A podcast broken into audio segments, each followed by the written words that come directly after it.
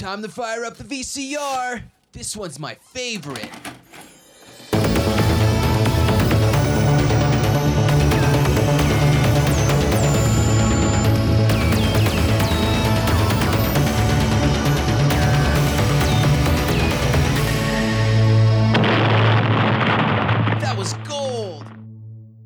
Welcome to Analog Jones in the Temple of Film. I'm Steve. And I'm Matt. We are a VHS podcast that goes through the trailers, the box art, and everything behind the scenes. And at the end, we put something in our museum, just like Indy. Yeah, it's uh, it's all about VHS and it's all about nostalgia. And this week, we're covering one of the most nostalgic movies of the early 90s I can think of. Yes, I mean a a defining movie of the early '90s for sure. And that movie is Super Mario Bros. Yes, 1993's mega flop of Super Mario Brothers the movie. Matt, did you play Super Mario Brothers as a kid? No, I did not. I have no connection to the game whatsoever. I played it later, a preteen, but as like a kid, kid. No, I wasn't a gamer. I'm still not a gamer, but I, I I'm familiar with the game subsequently. But my introduction to the series was this film. Well, my three brothers and I were huge gamers, and we were Nintendo. We were a Nintendo family, so we had this. We were massive gamers. Uh, one, two, three, four.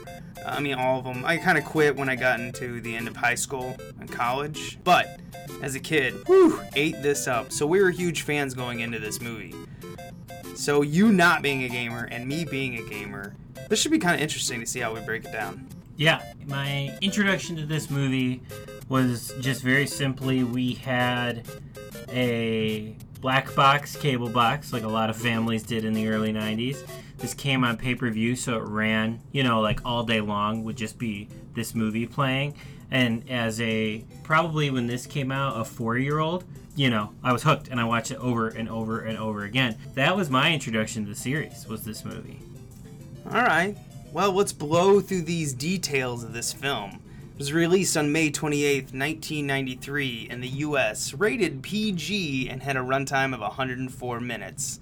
Our taglines were Anything is possible. You just gotta believe in it. We had a bright, clamorous extravaganza.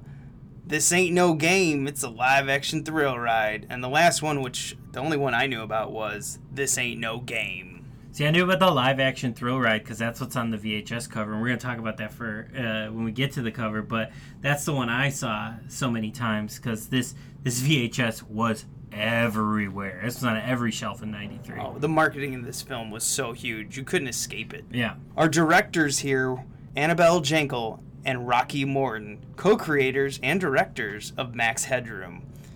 An AI host portrayed by Matt Freer. Freer? All right. They also did a lot of music videos. A very interesting choice to direct a video game yes, adaptation. I think it uh, was the perfect choice. Maybe not for the result they got, but I can definitely see their forethought here. Why they hired them. Max Headroom was revolutionary for special effects, uh, for those type of special effects, I should say. Uh, totally makes sense. If I were producing stuff at the time and I saw their stuff, and this was going to be like the first big video game movie, I absolutely would have made the same choice to hire them. See, I saw Max, Max Headroom and I saw it as like this cool sci fi kind of look. And I never would have thought this for this bright, vibrant video game. I thought this was a, bad match, especially considering the first script. We'll get more into that. See, I can't see it now. If I was going to make a post apocalyptic movie, I think they would be awesome because they were so cynical in their humor. I think I think it is more just for me why I would have picked them is like just video games in general. This was more of an event of like this is a video game movie and there just really wasn't anything like that before. So just like video games in general would have brought me to them. But yeah, like I guess the vibrant bright poppy world of uh, Super Mario Brothers doesn't quite fit with there, but just like the fact that it was video games would have brought me to them, I think. Now we move on to the writers. I'm not even gonna go through all of them because behind the scenes we'll talk about it. Uh, so and there's a lot of writers. It's insane because this went through so many script changes. So we'll just move blast right through that and go to the cast. We had Bob Hoskins as Mario Mario, and you should know him as Who Framed Roger Rabbit, and maybe Mermaids. Yeah. Or it's just Bob Hoskins. Super famous. Hook. Awesome. Hook. We had, oh yeah, that's right. No, he wasn't Hook. He was Hook's assistant. Shmee or whatever. Shmee, yeah. yeah, that's right. John Leguizamo as Luigi Mario, and I just put the movies our fans will know him from Spawn, voice of Sid from Ice Age, and um, of course he was in Land of the Dead. Also, playing the same character along with Dennis Hopper. who was also playing the same character in that movie. yeah, Dennis Hopper, and this one is King Koopa, and he I've got him marked down as Hoosiers, Speed, Waterworld, and of course one of my personal favorite, Texas Chainsaw Massacre 2. Yes. Not Wonderful. one, two. What a wonderful performance. then we go down here. We had Samantha Mathis as Princess Peach, or I'm sorry, Princess Daisy. I wrote it down wrong. we and she's from Little Women, Broken Arrow, American Psycho. A really good actress and basically Miss 90s. Yeah. Yeah, we have Fisher Stevens as Iggy. I wrote down The Burning, Short Circuit, and Hackers. Talk about Mr. 90s. Yeah. More and more of a character actor, but God, he was in everything in the 90s. We had Richard Edson as Spike, and everyone's going to know him as the parking attendant from Ferris Bueller's Day Off and Do the Right Thing, if you ever saw that Spike Lee movie.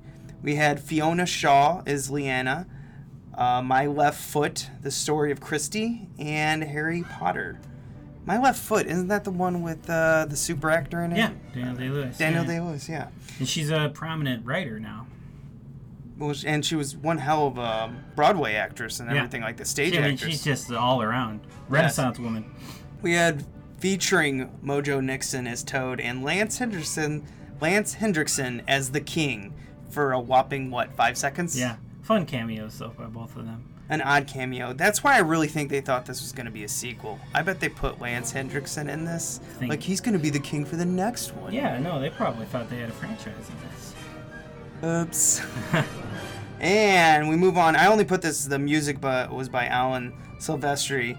I just thought that he's was amazing. Yeah, Because he's amazing. We just we saw just- Ready Player One. Yeah, so I thought that was really funny. And if you don't know him, he's what's wrong with you? It's Back to the Future, Predator, The Avengers, Captain America. I mean, he's done. I can't even name them all. We had produced by Roland Joffé.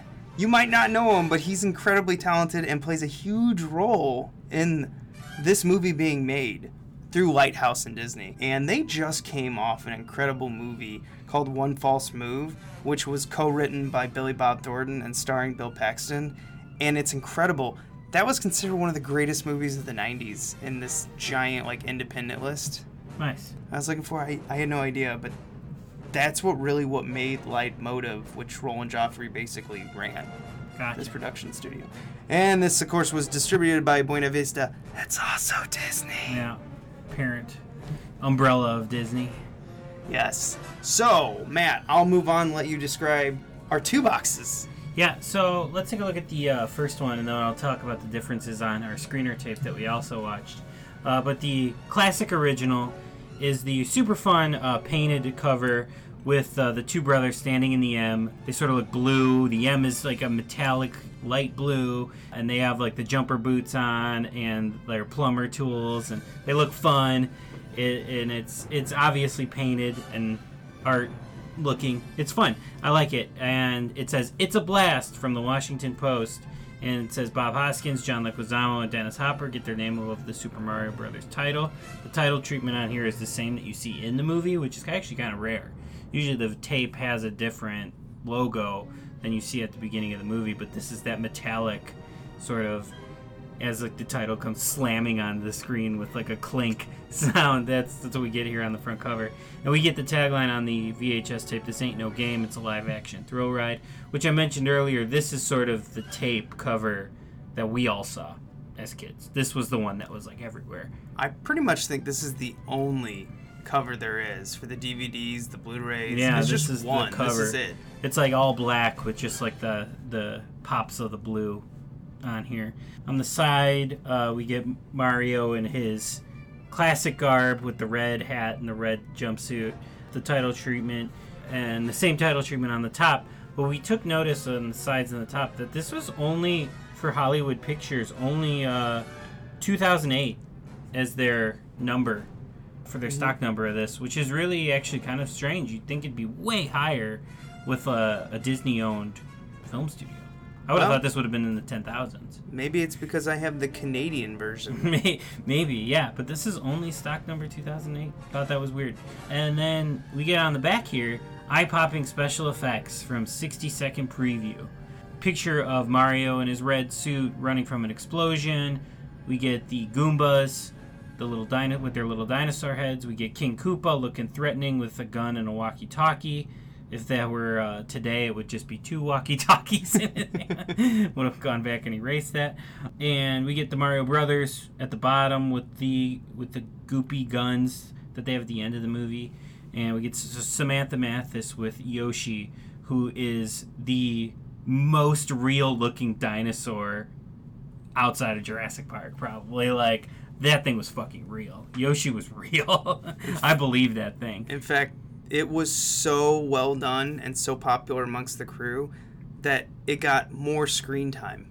It's great. It's, It's- actually amazing. And the I mean, people from Jurassic Park who are currently working on their film at the time as this actually came over, flew and flew over to where this was being recorded just to see it. I mean, they went to North Carolina where most of this was recorded just to see an animatronic that was so incredible. Yeah, I mean, it's unbelievable. Things unbelievable. And I mean, to take it a step further, too, like the Goomba heads, the little dinosaurs, they're more comical, but they're amazing. I mean, the way their eyes and mouths move, they're alive. They're uh, great effects. We'll get into that when we get in the movie, but since they're covered on the back here, I figured I'd mention it. Uh, so here's your if you've never seen the movie and you're just aware of the game, obviously you're aware of Mario and pop culture. But this is the description of the movie based on the back here. Buckle up and hang on tight. The discovery of a parallel universe launches you into the adventure of a lifetime. Mario and Luigi, two wacky plumbers, undertake a daring quest to save Princess in Dinohattan, a hidden world where the inhabitants evolved from dinosaurs. Mario, Bob Hoskins, who framed Roger Rabbit, and Luigi, John Leguizamo, regarding Henry, face deadly challenges from a diabolical lizard king, Dennis Hopper, Hoosiers and must battle giant reptilian Goombas, outwit misfit thugs, and undermine a sinister scheme to take over the world. Blast off for non-stop excitement with Super Mario Brothers, the live-action thrill ride that dazzled moviegoers everywhere. That's a lie. That's, I mean, they dazzled probably the ones that saw it, but it didn't make any money. Uh, It lost money. it lost half of its money.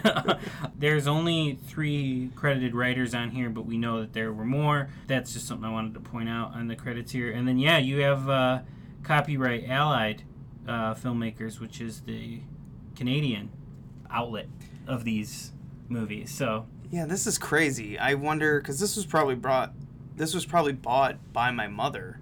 How did she get the Canadian version? I think they shipped them out with the U.S. versions because they were the same. We didn't have like any, you know, like how like the region coding on DVDs and stuff. They were region coded VHSs, but there was no region coding between Canada and U.S. So they're probably just cheaper to just be like, nah, send them all everywhere. Hmm. Yeah, maybe right. Because I have so many Canadian DVDs that I didn't, you know, buy on purpose to have. You know, like they just they just ended up here somehow. It's weird, one of those weird things. So if we take a look at the demo tape, which we also watched, the only thing it changes from the front is that it obviously is advertising that it's a screener. It says demo tape across the front, and it's for video retailers only. But it does say on here, don't miss the unbelievable special effects featurette inside. The featurette, spoiler alert, we'll talk about it in a minute here, but uh, is not about the special effects. It's just behind the general behind the scenes, I think. Uh, and it says the 20 million action, the 20 million dollar action packed hit, which is how much it made, but it cost 50 million to make. Um, watch the hit movie based on the world's most popular video game. Millions of Nintendo players can't wait to rent. Incredible star power. Bob Hoskins, John Leguizamo, Dennis Hopper, and Fiona Shaw. I thought that was odd that she was the fourth pick, not Samantha Mathis yet. She hadn't blown up yet, I guess. Yeah, I don't know. Maybe they wanted prestige because she was in my left foot. Maybe.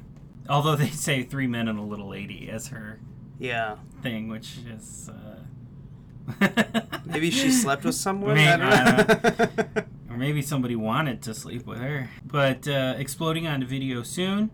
The same four pictures from the back are on the back of this one as well, but there's no description, and it once again on the back says screener for video retailers only. So that that's the only difference is really, not not huge differences. On the sides here, we get Mario and Luigi on the sides, but on the regular release, it's only Mario. And the painted versions are on the demo tape, whereas it's a photograph of Mario on the side of the regular release. Those are our only differences, but uh, that's those are those are the two we watched. I, you know what? I like these tapes. I like the design of these tapes. I thought everything was great about them for a movie that they were really trying to wow you with because they knew it struggled so mightily. I mean, it was terrible in theaters. I mean, it was probably out. I think this only lasted maybe three weeks in the theaters. I mean, it was competing with Jurassic Park and Mrs. Doubtfire. Well, this came out. this this came out before Jurassic Park. right, but it couldn't withstand. It couldn't Yeah. like yeah. Once Jurassic Park came out, it just blew this away. Yes, it was gone. Now, when we stick in these tapes, the trailers on these bad boys were kind of interesting, but first I want to go into the demo tape on this one. Unlike Trimark, which we've covered before with Leprechaun and Death Wish, Disney does not beg you to buy this film. No, no, we you, we pop this thing in and it goes right into the behind the scenes. Like it's not, and it's not like, hey, retailers, you're gonna need this. This is why you're gonna want this. It's like, here's the behind the scenes. Here's what went into making this movie, which is incredibly rare to find. The behind the scenes. Yeah, pretty incredible. If you go into smbmovie.com, which is an amazing resource for this movie, a super fan made an entire website based on this. It's incredible. And they just actually put this up in YouTube not too long ago. So this demo tape must be very difficult to find. Yeah, and it, like I said, just any behind the scenes. Just Yeah. it's really hard to find any filmed behind the scenes on this movie. So this was really cool to see. It's only about like four minutes long. It's pretty short, but it was cool to see. Uh, they were talking to a couple of the writers. They were talking to a couple of producers, and they were talking to some of the actors, and just their. I think at this point they still had enthusiasm for the movie a little bit, where they thought this was going to be something kind of cool and kind of weird. So it was it was fun to see that, and it was fun to see the sets behind the scenes, and they're huge. I mean, you can tell in the movie, but they really were huge. Like you're in, you step into this world. So the yeah, the effects and everything are incredible that they put together for this. And you see some behind the scenes makeup stuff, and everything went into this: animatronics, makeup, big sets, big props, big costumes. Like everything was huge, and you can kind of get a scope of that in this really quick four-minute doc that's on here.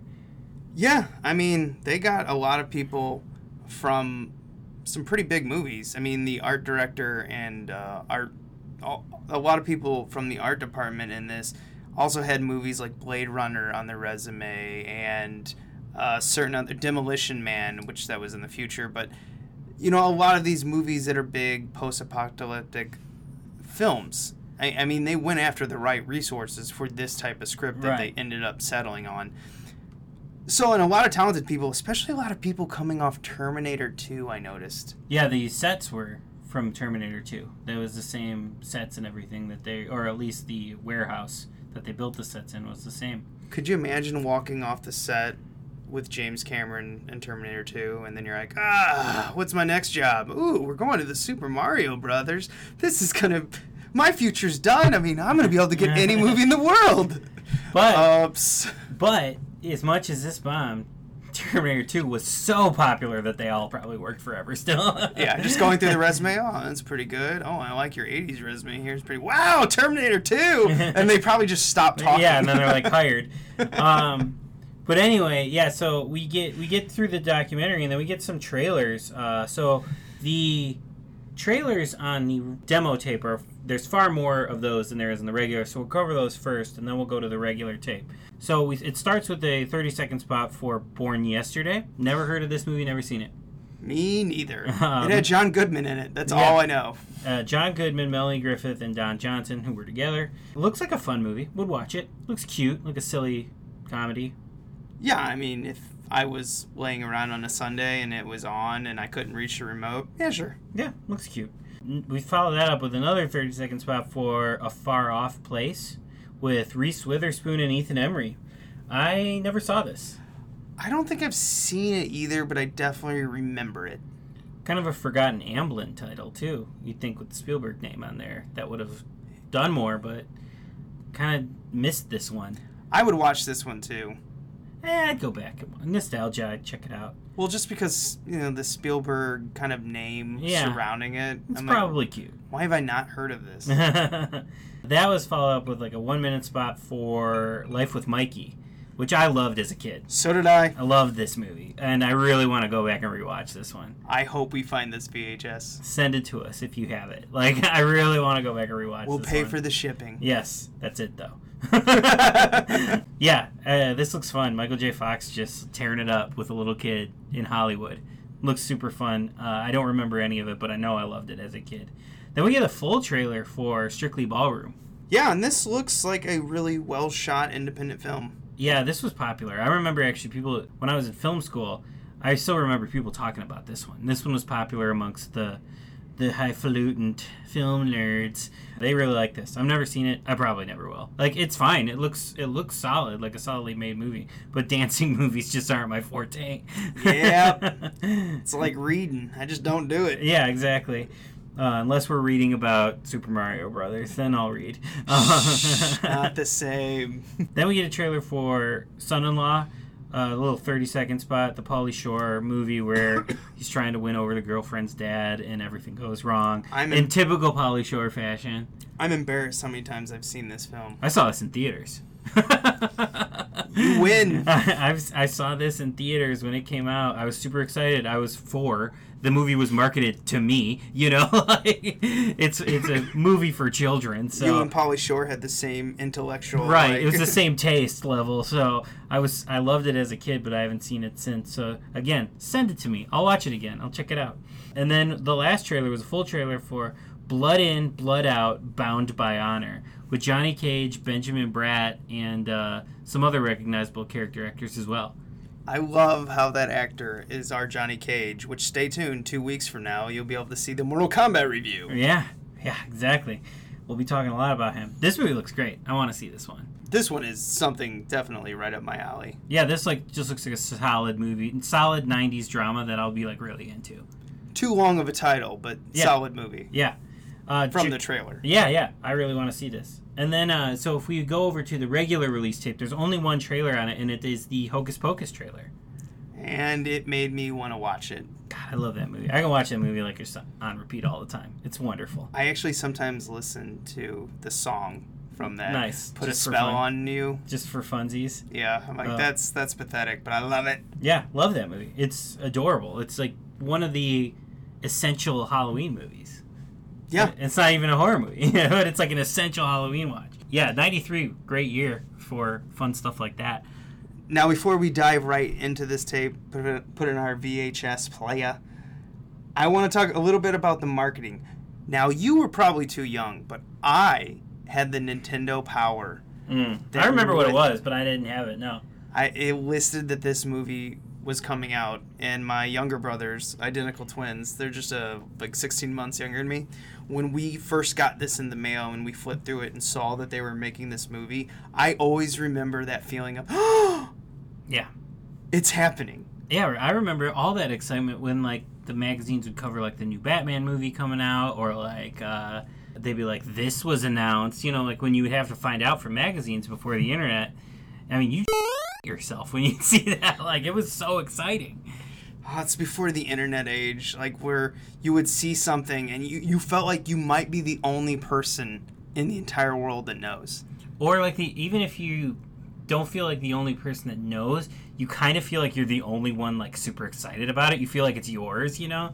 Like I I remember like when one of the one of the sci-fi magazines in like 93 or whatever announced that uh, Jim Carrey was going to be in Batman Forever. And I was like, "Oh my god, this movie's going to be made for me. This is made for me."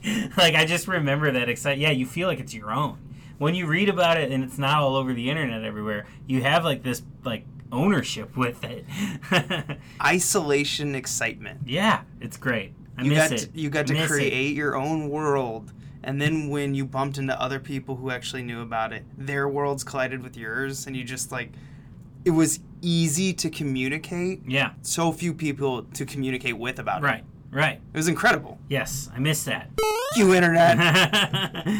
Thank you for listening to our show On the internet. on the internet. um, I, I guess my next question uh, that goes with marketing: If you saw these tapes though and never heard about Super Mario Brothers, never heard about the game, never heard about the movie, never heard anything, and you so, like pick this tape up and we're looking at the back, how fast would you snatch this up? Immediately.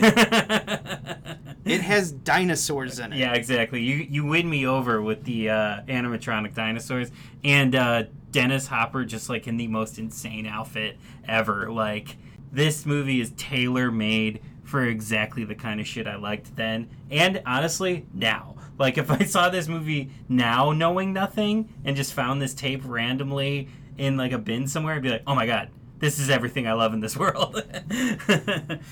Yeah. Because it literally has everything. It has like Mad Max like cars on the back. You've got, like you said, Dennis Miller with a gun, some kind of weird gun. You have giant, small, shrunken head, possibly like dinosaur people. Oh, literal dinosaur on the bottom of it. And then you have just two men with like super scope guns from Super Nintendo. Yeah. And I two mean- two of the biggest actors of the '90s, honestly, like Bob Hoskins and John Leguizamo, like recognizable faces. Like it'd be like, oh my god. And it doesn't have a dance scene on the back, but it's got a dance scene in the movie. It literally covers everything. Everything. Everything. And the movie starts with animation. If you have animation, a dance or musical number, dinosaurs, animatronics, and like like a cruel villain, you done. Done. You've done it. You've you've unlocked the secrets of movie universe. You've done it all. I like your movie. well, the rest of the world didn't. But we're going to get into that right now when we stick this tape in. From Hollywood Pictures, America's favorite game jumps to the ultimate level of excitement. With Mario, Luigi, the Princess, Yoshi, and King Koopa. Muster the Goombas! Jump into the movie event of the summer with the Super Mario Brothers, rated PG. Starts Friday, May 28th at a theater near you. Well, we just got done watching it. I got my scotch here. Let's get ready to talk about this sandwich. Man, I'll let you go first because you love it. I love this movie. It is literally a perfect 90s what the f- everything in the kitchen sink. Everything I love in movies. This movie is amazing. And for the naysayers, I will tell you I will tell you what your problem with the movie is. The reason you guys don't like the movie, the people that don't. This has this does have quite a cult following now, but the reason that it still has its haters are the people that are too hung up on the game. They wanted a direct adaptation of the game, and they didn't get that. So they got all pissed off and hated this, even though that this is a super creative, super unique, something that like basically audiences are asking for. But because it wasn't exactly a copy of the game, people got all pissed off for some reason. I have seen the show. I've seen an episode of the cartoon TV show, which is a direct adaptation of the game and is very much like the game. And it is garbage. you wanted a direct adaptation of the, the game, it would have been a literal pile of horror. Because I've seen the, an episode of that show, and it is. It's, you know, it's them jumping over mushrooms and like jumping down long tubes and things like that, like straight out of the game. And it is the dumbest thing I've ever seen. This movie is a blast. Y'all hear that? That's me building the wall. Because we do not see eye to eye on this. I hate this film. You hate this film. Okay. And and I'm not I'm gonna tell you why. I did not want a direct adaptation. Even as a kid I knew that wasn't possible. What I wanted was a film about the Mario Brothers from someone who actually played the fucking game at least once. no, I don't need Anything. it. I don't need it. I actually love that And- it's people that don't know the And game. And now that I know about this movie and these dip directors, these arrogant who literally just took this game and said, "You know what we're gonna do? We're gonna make our own movie, the Mario Brothers. We'll just put their names in it." Yeah, that's what I love about this. Love it. Oh, I Like- know you love. I knew you'd love it before like- we even got into this. Oh, I, I, I love no, but I also love the fact that these were creative visual directors who said we're gonna make money, thinking they would make money. We're gonna make money on this thing. It might as well do our own thing and just call it Mario Brothers. I love that choice because we got so many creative and unique choices. When you adapt a film, you have to at least take into perspective the actual core fans that made it what it was. That's the problem with this is like you they clearly never played the game and or watched someone play the game. yeah, or Now- care about the game at all. at all. That's Right. what I, that's what I they just took a on this franchise and it's on purpose and when you find out we'll talk to in the behind the scenes they literally did not care about this franchise. Yeah. And that's what I love about it. Like, like who cares? Like, you don't need, you know, the game is the game, the movie's the movie. Like, I don't think you need it. Go go make your own Blade Runner with your own script then. no, I, I mean, but they wouldn't have gotten this kind of movie made if they didn't have some sort of property and name attached to it. It wouldn't happen. They wouldn't get $50 million to make this movie. Demolition Man got made. well, that was made after this, though. I'm talking. I'm just saying, like, this. the, like you can get these type. Everyone was doing a post-apocalyptic movie during the 80s and 90s. Hell, I- they're still doing them. I don't think you would have gotten to do a post-apocalyptic movie with dinosaurs with Dennis Hopper and all the different the different kind of crazy design elements like the fungus that's everywhere, the electric driven cars, all these like very specific things. I just don't think that would have ever happened to have all of these elements, like everything in the kitchen sink, like I mentioned before, all of these elements together, if you didn't have some sort of marketable name to slap on it. And what I love that they chose to do was just slap the title that knew we were going to get butts and seats. It didn't work, but they thought it might, uh, and then just make their own movie anyway. I think that's I think it's awesome, and I love that. Listen, it took balls. I'm Yeah. gonna give you that. I'm also gonna give you. There's no way you could probably get dinosaurs, Dennis Hopper, and a post-apocalyptic story that looked like Blade Runner in the same movie without Disney's money. You're right, and that's what I love. Like, That's what I love. Fair, that I'll give you, but I hate these wankers. I So- love them. Let's break this movie down. We start off with an incredibly odd 8 bit prologue that has Homer Simpson's voice overlaying it, telling you the story.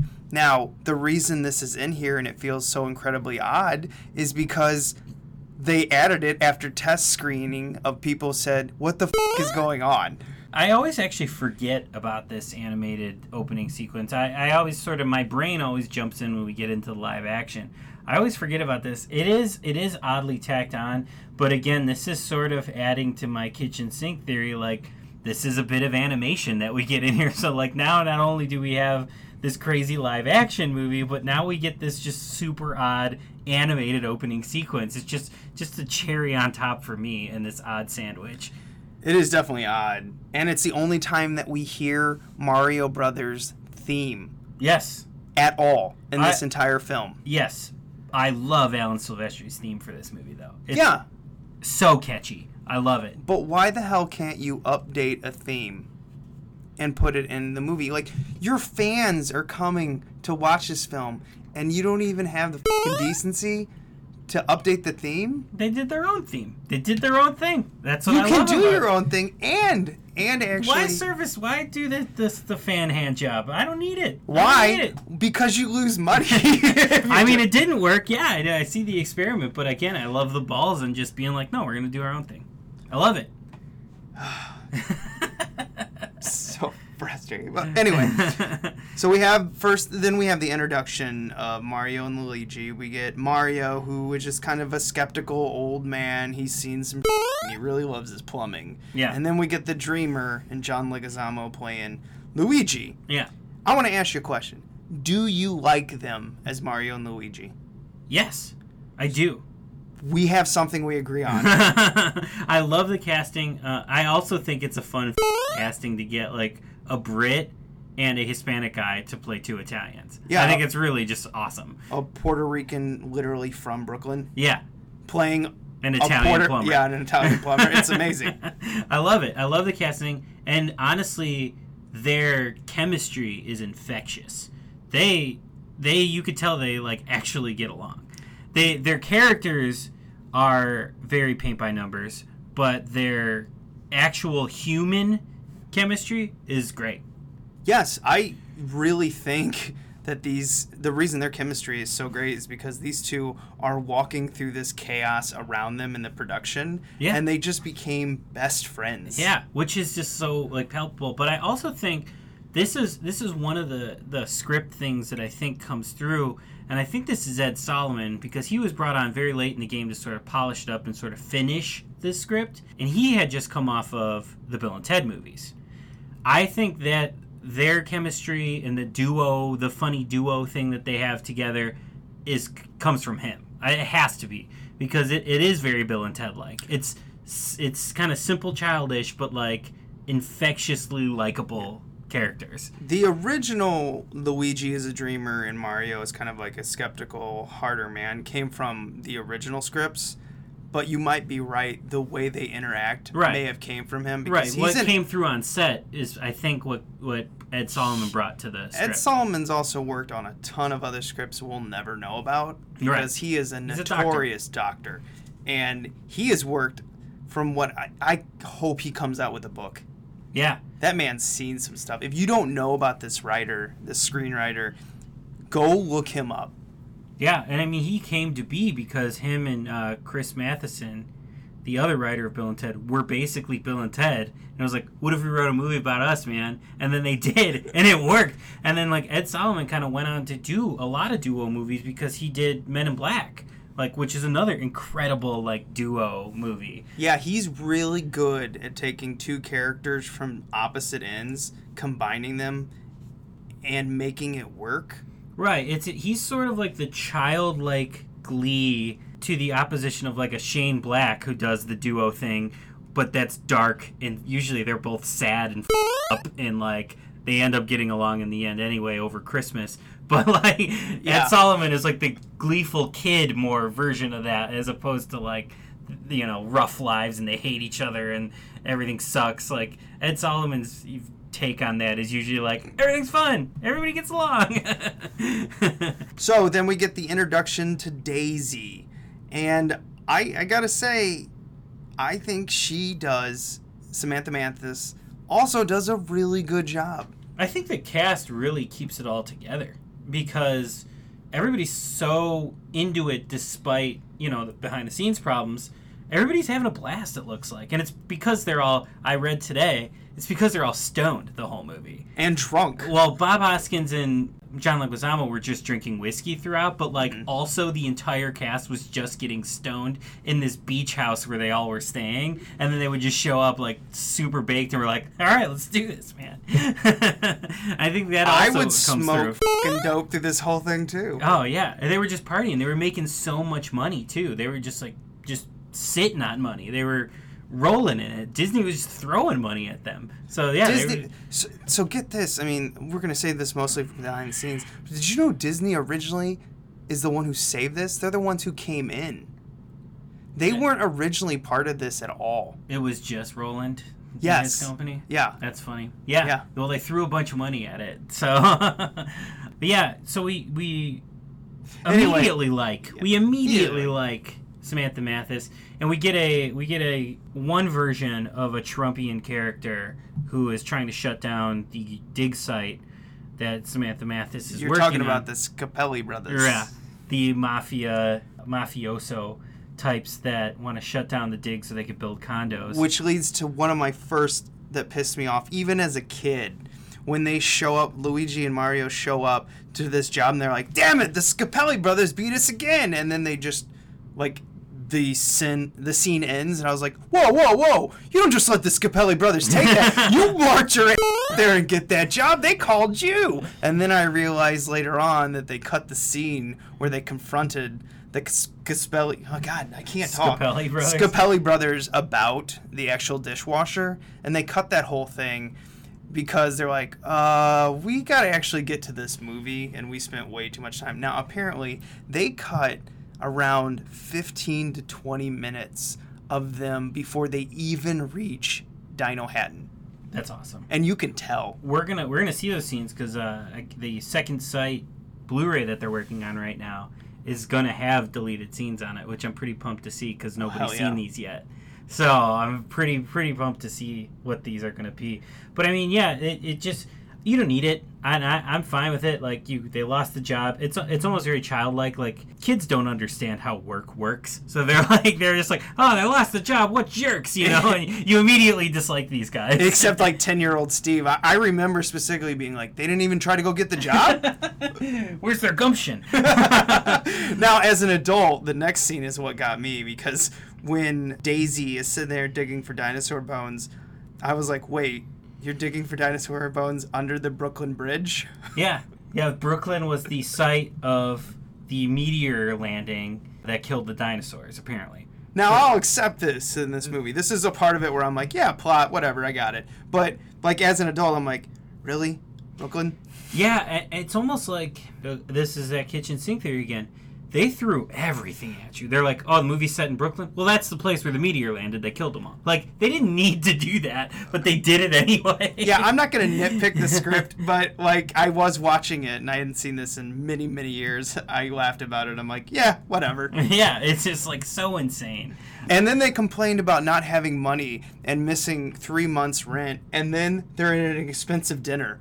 Yeah, they took the girls out to dinner because obviously the dreamer Luigi wants to hook up with the with the princess because she's you know a do-gooder and she's she's trying to you know for science find these dinosaurs. Oh, f- she's But- hot. well, and she's hot, it. and she's hot. Um, he saw her for two seconds. Yeah, he just wants to exactly. chop her bones. Um, but you know the childlike aspect of him. He's like, oh, you're like me, you know, and you're pretty. What? Um, and he's adorable too. Like when he's acting. Oh, yeah, yeah, he's so child- fun I mean, watch. he's so good. He's so fun to watch. Uh, Leguizamo is amazing. One of, actually, I will say it. One of the best actors that we don't appreciate enough. Like he's he's not just like a fun actor, like doing fun movies. This dude is a great actor. yeah, I think he always gets just the shaft, and I Mhm. don't get why. He's an amazing dude. He seems like a really good dude in real life, and he just uh, is a great actor. And we don't appreciate him enough. Hollywood, put him in more movies. We need more Leguizamo in our life. uh, but anyway, yeah, he's so infectious and fun to watch. They start to develop a relationship. We get back to the site, and we find out that the dig site is also the portal to Dinohattan, which is the alternate dimension in which dinosaurs have evolved into humans, and it is a post-apocalyptic wasteland because the King Koopa, who is uh, played by Dennis Hopper, really calling to mind uh, a Donald Trump type character, very much so. I know we see Donald Trump everywhere now, so we compare all these over the top villains to Donald Trump. But I'm telling you what, No, he like this is literally is- Donald Trump. Yes, like this is not just us not liking the Donald shitty Trump. hair. Yes, He doesn't like germs, which, by the way, if you don't know this about Donald Trump, he hates germs. right. It's He's real. Like, Look like it a, up. He's like a like a weird like a Howie Mandel germaphobe. Like Yeah. yeah. And then we have literally Koopa stays in a tower called Koopa Tower. Yeah. No, it's like on purpose. It's on purpose, and it's in New York. Yeah. I- Well, wait, I it's mean- all. It's all. During the mid 90s, the early mid 90s, he was a running gag. He was Yeah. a joke. Yeah. He didn't come back into like the celebrity fold until Celebrity Apprentice. Yeah. People forgot about him. because he ran his companies into the ground. He was broke in the mid 90s. Yeah, and like characters like this, of course, popped up. Yeah. But and Dennis Hopper being a staunch, staunch Republican, probably wanted to do this because Trump was kind of thought of as like the liberal idiot at the time. Yes, I believe you're right. So like he probably jumped at it because he was like, I get to make fun of Trump, this like, you know, Demo- votes Democrat, you know, idiot with money. Like this is gonna be so fun for me as a staunch Republican. I So- actually remember Dennis Miller. I saw him in a stand up in the early 2000s. Uh, this was right when I started college. And Dennis Miller, which I did not know at the time, was a Republican. Mm. And he was doing a bunch of conservative jokes. And I was kind of looking around like, oh, all right, well, I mean, he was funny. Mhm. He, he was annoying funny, but Yeah. he was very charismatic. Yeah, no, it. he's very watchable, even Yes. though like I don't agree Well, with him. even even right now, I don't agree with him, but he's very watchable. Yeah. and I give him that. But he was sitting there. He was literally making fun of Donald Trump right. for right. being a stoner liberal. Yeah. Which I thought wouldn't he do cocaine? I oh that's my thought of Dennis Miller. Yeah. Is when he was like he's just a stoner liberal and I was like, wait a minute, he's rich, wouldn't he do cocaine? Yeah. No, That's I mean, it. That's all I got. Well, no, no, like all the all the jokes, like all the you know conservative humorous, think all drugs are the same. so stoner could be coke Maybe, too. yeah, but anyway, I assume they all do cocaine because they've just got so much money. Why not yeah, do the rich man's probably, drug? Probably. If I'm gonna do a drug, I'm gonna do the rich man's drug. Right. the white drug. Oh, Anywho, yeah, so he's playing a caricature of Donald Trump, and not in our way of like hating on Donald Trump like I do every week, but just like uh, uh, in in almost like a different sense, in almost like a very literal '90s pop culture icon Donald Trump spoof version. So it's re- it's actually really fun to watch Dennis Hopper do this, Yeah. especially now with how things have turned out and the way King Koopa is running Dinohattan. It's pretty fun. All right, here's another problem I have with the film, especially as a kid. Why the hell is he called King Koopa? Just call him Bowser. He- In the games, he's called Bowser, King of the Koopas. These jack, which people fought them on set about this. Like he's not Koopa. His name is Bra- His name is Bowser, and they're just like, nah, King Koopa sounds good. I think King. I, I'm glad he's not Bowser. Bowser would be like King Koopa sounds more threatening and evil. Bowser sounds like a little kid. I'm glad they went with King Koopa, just because. Yeah, Bowser doesn't. Couldn't you at least say his name is Bowser, but he goes as King Koopa? could be a cutscene? And then may not later on, then later on, he he orders pizza. Which, by the way, there's a running gag in this. Like, where's my pizza? I really think that kind of seems like Dennis Hopper just put that in there, like Yeah. mocking everyone. Yeah. Like, why do you keep saying this? Like, uh, I want I want a scene where I'm ordering pizza. Then he calls himself Larry Lizard, which is actually a cousin or like one of the nephews of Bowser. Oh, anyway. See, as not a gamer, didn't even like catch that. Didn't even matter. Didn't care. They're um, f- trolling me. But uh, yeah, we get this is our introduction to the Dino Land, and I mean, like I've been saying before, these sets are absolutely incredible. These set pieces, the things we see, uh, everything is tactile. Everything's there. I mean, this is there. This this was a definite usher of the CG movement, but almost everything in this movie is still practical. They did a lot of CG stuff, but almost everything, the sets, the character work, the props, it's all it's all tangible. It's all there. Yeah, the special effects in this was the like wipe away particle effects where they're just like breaking apart. Yeah. So, you know, these special effects never got on my nerves even back then. It just kind of still looked cool. I mean, obviously they don't hold up, but they're still not terrible. Like it Well- didn't make me grimace. the they took a chance, and this was the directors. They took a chance on this software uh, to do. It was still in beta form to do these special effects, and what it became is the uh, software that most movies use today. Still, Yeah, I so mean, it, be, it they knew they knew going in that this was gonna be something, uh, and they took a chance on the beta of what is become the standard now for movies today. yeah, that's probably why it didn't make me grimace. I actually watched this. and I'm like, oh, that looks that. Yeah, okay, they're fading away. I get it. Yeah, and we early on when we see uh, Toad uh, get turned into a uh, Goomba, there is a morphing effect, and you guys know I love morphing effects. Big fan of morphing effects, and it does look like very Max Headroom, and it's it's pretty cool actually. I like it. it again, it does it doesn't hold up in the the sense of like you know CG today versus then, but it it holds up in like it fits with the movie at least. You know, it doesn't take you out of the movie like, oh, whoa, what am I looking at here? So I I uh, I like that. I like that effect in in there. All right, we got another beef on the Steve's list of I hate this movie. Uh, Toad is a protester who is singing a song and he gets arrested. You know, he's singing about King Koopa being dead, which, by the way, you can go online and find the entire lyrics to that song. Uh, they cut it down to like seven seconds in this movie, but that was like a two and a half minute song. Nice. So, Toad was a little mushroom man who was hot headed in the cartoon, and that pretty much became his, you know, persona afterwards. Everything like that. But they make him a protester in this, and like a lazy protester. I, I don't get it. Again, that's part of like who the who did anyone play the game? Who was writing these? no, no. Ugh. they were just like, oh, there's a character named Toad that everybody likes. Well, this guy will be Toad. This would be like And me grabbing Tomb Raider and saying like, "Yeah, sure, I'll make a movie about it." And instead of being about, you know, a, a female strong and you know a, fe- a strong female treasure hunter that goes on amazing adventures, I'm like, you know what? I'm gonna make her a chef and she's gonna run an entire kitchen. But that's not the game. the game. hey, but as long as you bring other fantastical elements and utilize that brand that you got, it's fine by me. She's gonna have a rat in her hat. it's fine by me. Uh, yeah, this is our this is our Toad, and we, we do get introduced to Yoshi pretty soon after that when the princess is captured. whoa, whoa! You're skipping the police station.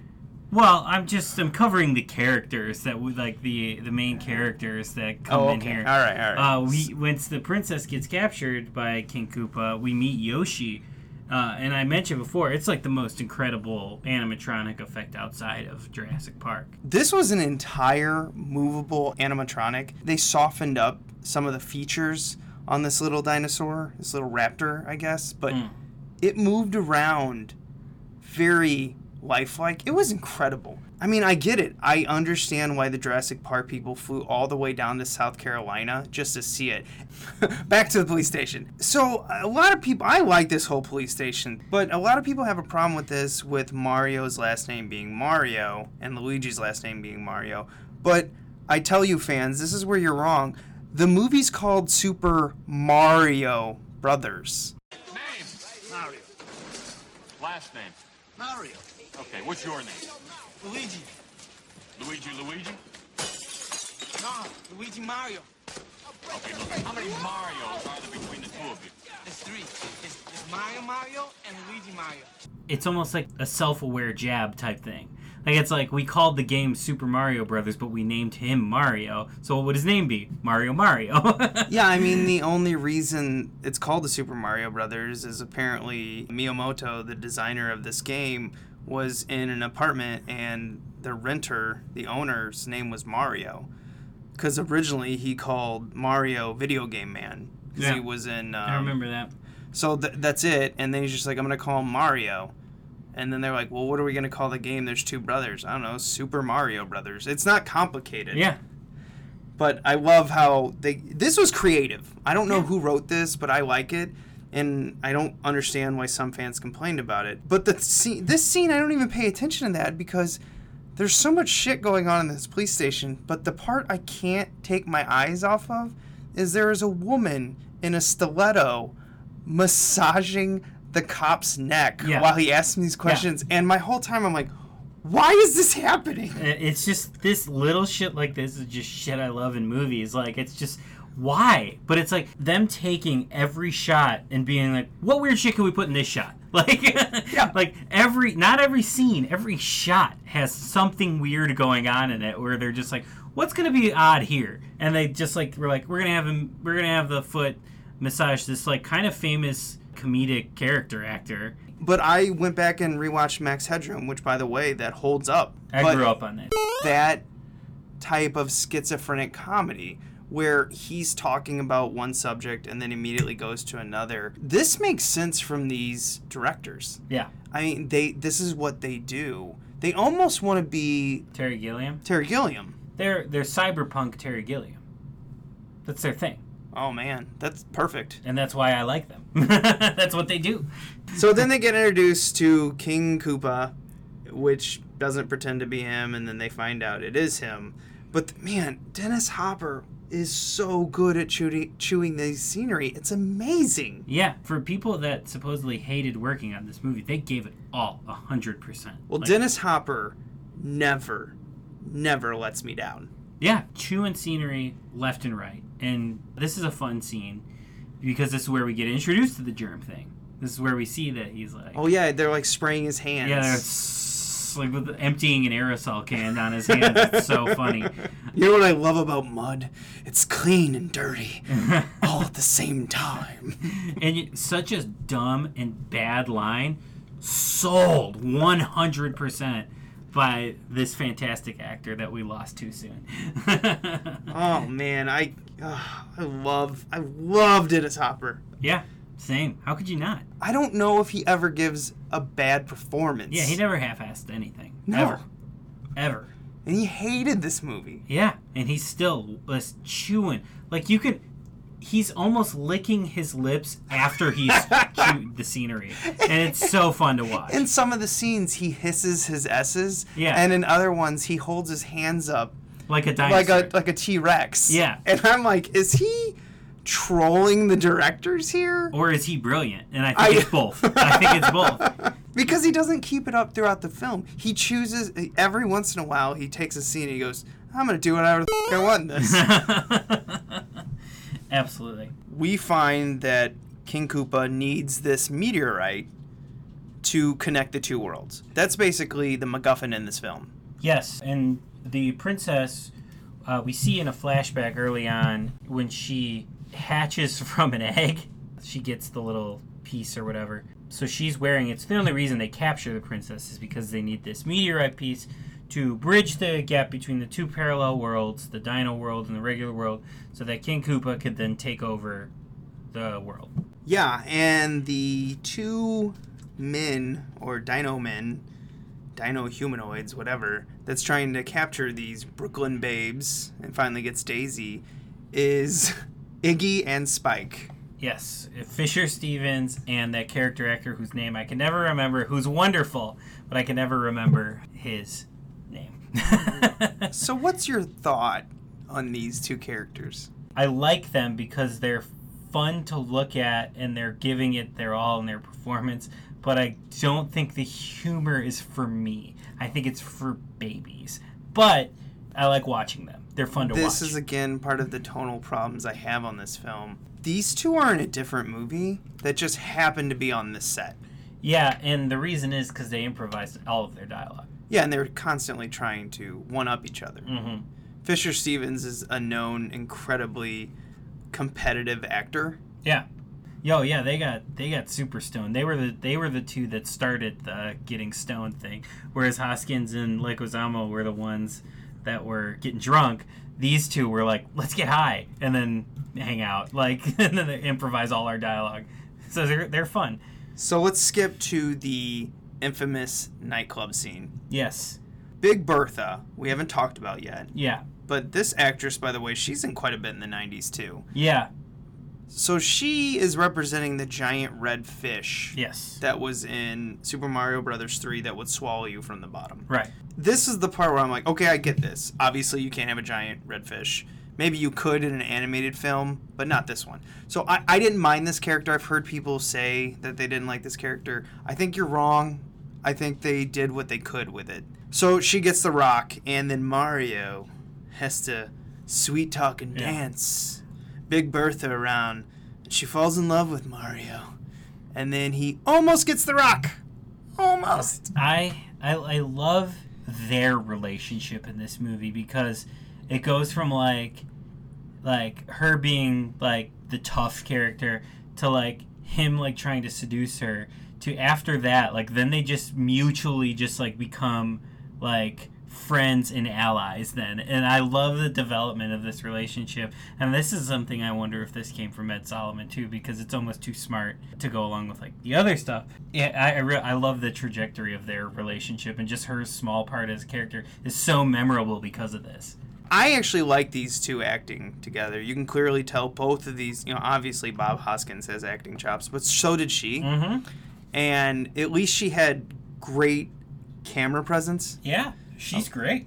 And when they're dancing and everything like that. But what is distracting is I was looking at the women in the actual audience and I'm like, "Damn, these girls barely have anything on." yeah. And then I found out that most of these girls were strippers that were hired by the, you know, whoever to come fill this dance scene. Oh man, again, this is part of like who are you selling this to? Yeah, and this is part of the reason I love this movie too. It's just like, who's gonna be dancing in the nightclub scene? Strippers, all strippers. Now, what you- a choice. Did you read about the Iggy and Spike rap No, that was cut out of this? no. The reason it was cut out of it is, and you can see these screenshots online. Go ahead and Google them. Pause. okay, I hope you Googled it. And uh, as you can see, that actress is barely wearing anything, and they cut it because they're like, this is not appropriate. now, clearly, this was the Vanilla Ice scene yeah, from Teenage Mutant Ninja Turtles 2. I don't know when that movie came out, but I think it was the year before. yeah, 92, I want to say.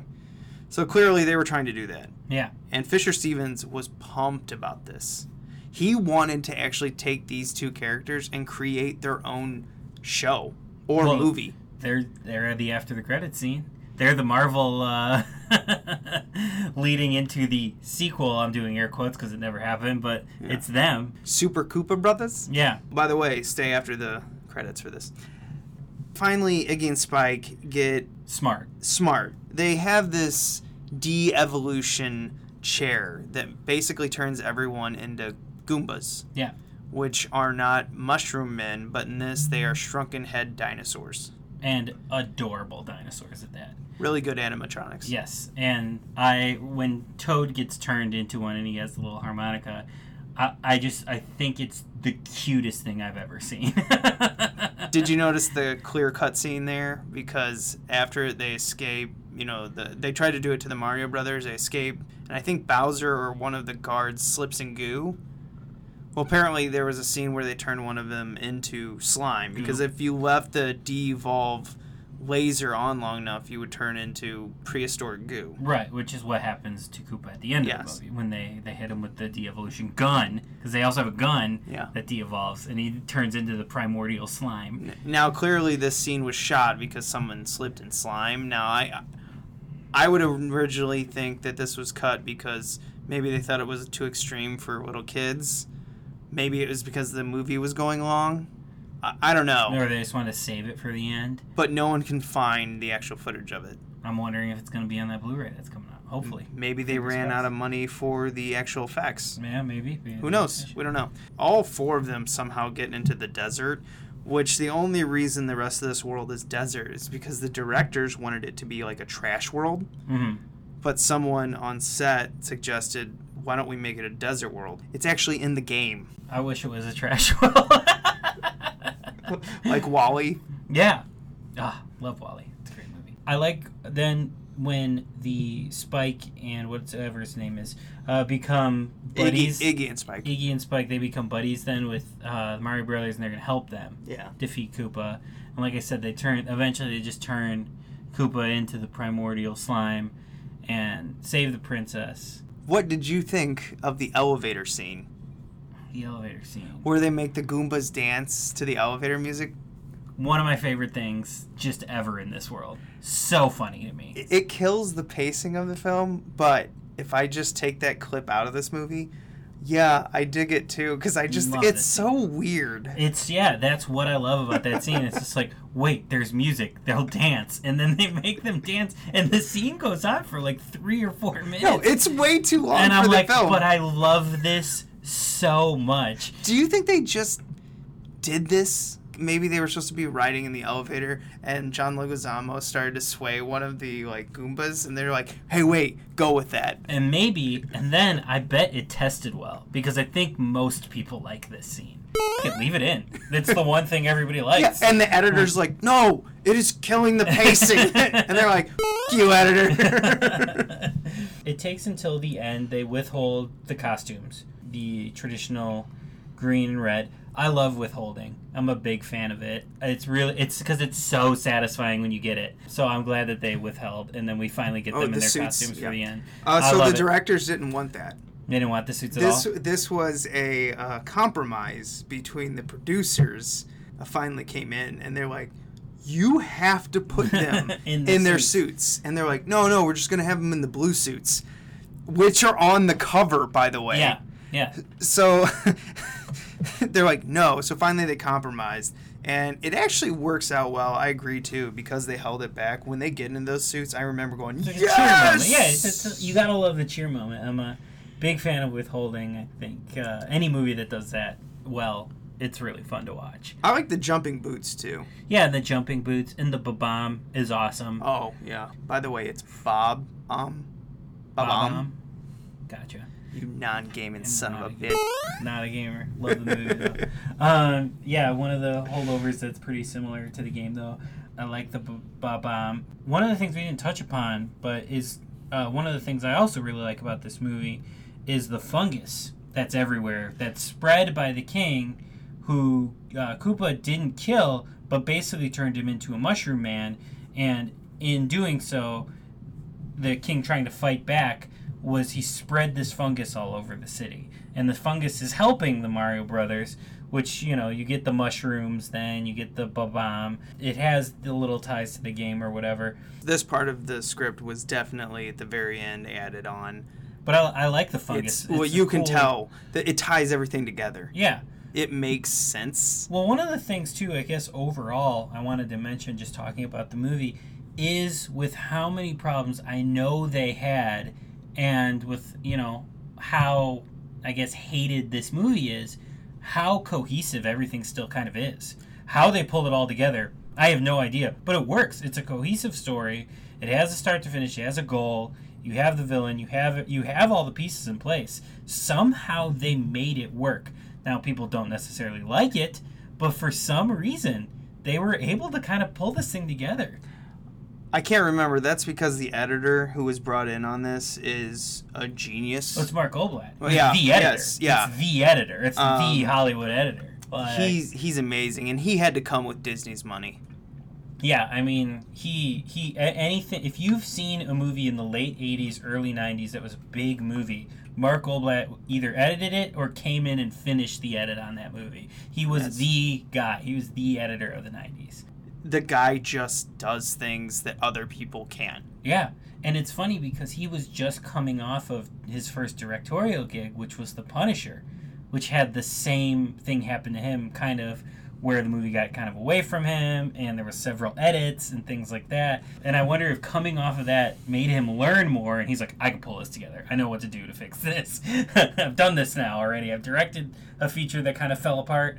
I can do I, this. I didn't know he directed The Punisher. Yeah, the Dolph Lundgren one. Yeah. Wow, I didn't know that. Yeah. Hmm. Anyway, getting back into the story of this, Koopa almost gets the stone, but Lena, which we haven't talked about much, which wears the most uncomfortable dresses in this film. But I, I gotta admit, when she comes in with the one dress with all the lines and everything on it, I was just like, Steven's getting a funny feeling. Uh oh. Uh oh. I was like, this doesn't make any sense. That dress is hot. Yeah, she uh, is quintessentially early 90s. She is the human embodiment of the opening credits of Saved by the Bell. Wow. Were you just were you in your car like a boring car ride and you're like, I'm gonna define this woman and I know how to no, do it. I, that's the first thing that came to mind when I saw her. I was like, she is the human embodiment of the opening credits of Saved by the Bell. Perfect. Well the big dabs Yoshi, which shocked me. yeah, yeah, and a way to make way to make your villain a villain.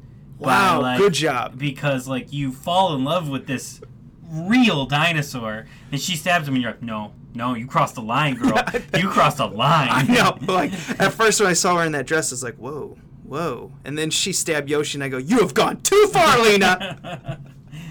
yeah uh, no one stabs Yoshi. this is this is something that kind of comes through well in the script is she is so evil and she's bad but she is bad because she is not getting the attention or like the recognition from Koopa of how much she's putting into this and so that like leads her to being so evil because she's just trying to get recognized by him and he just won't he just doesn't wants something to do with her So is she Bowser I mean King Koopa's lover? I think she wants to be. I think she's Yeah. just his assistant, but she wants to be like the lover, or Yeah. or just like second in command or whatever. But like to him, she's just an assistant. So Bowser gets a creepy old man crush on Daisy, Mhm. which I was getting rape vibes in this, and I was like not feeling comfortable. Yeah, I was yeah, like, uh, what is Well, this? Well, he does the dinosaur tongue thing where like the lizard tongue comes out at Yeah. one point. Well, he gets he gets de-evolutionized for a second, and that's why that starts to come through. Also leads to when he gets de-evolutionized, like a very amazing like morph thing as he's going back and forth between like human and dinosaur and lizard and whatever he is. Yeah. God, I love that. God, So- I love that. So the script that they had called for him becoming a full animatronic T Rex. Mm. But obviously they went way, way, way over budget. So they're like, nope, figure out something else. Love so the that's 90s why morphing though. It's so fun. Yeah. that's why they put him in I, don't even remember. It was like basically a bucket. It was basically like he was a puppet. Like there's Yeah. a puppeteer Yeah. underneath him. Yeah, And- which was actually smart because we early on in the movie we established the swinging bucket things where they travel through. So I mean, we, we knew we would end up there again. So Plus, it's kind the, of smart. the bucket looked like something that Bowser was riding in in Super Mario World. It would have been cool to see him full out T Rex because, I mean, that's what I wanted to see as a kid. Yeah, I want to see that as an adult. but it didn't work out. They had no money. They blew it all. We get them traveling. So Lena tries to put the meteorite into, or tries to put the shard in the meteorite to merge the worlds and, and impress King Koopa. Doesn't work. She gets fried like Three Stooges style.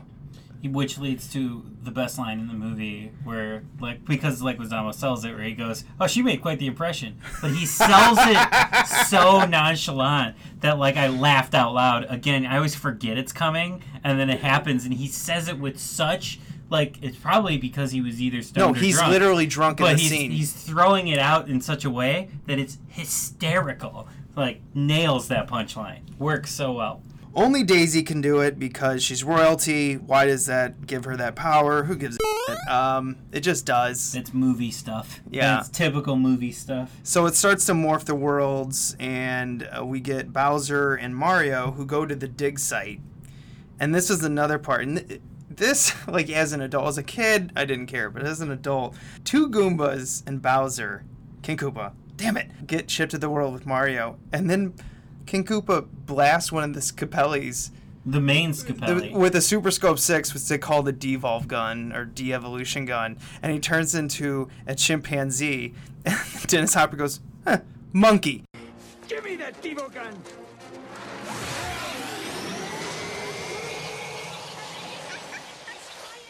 What is this?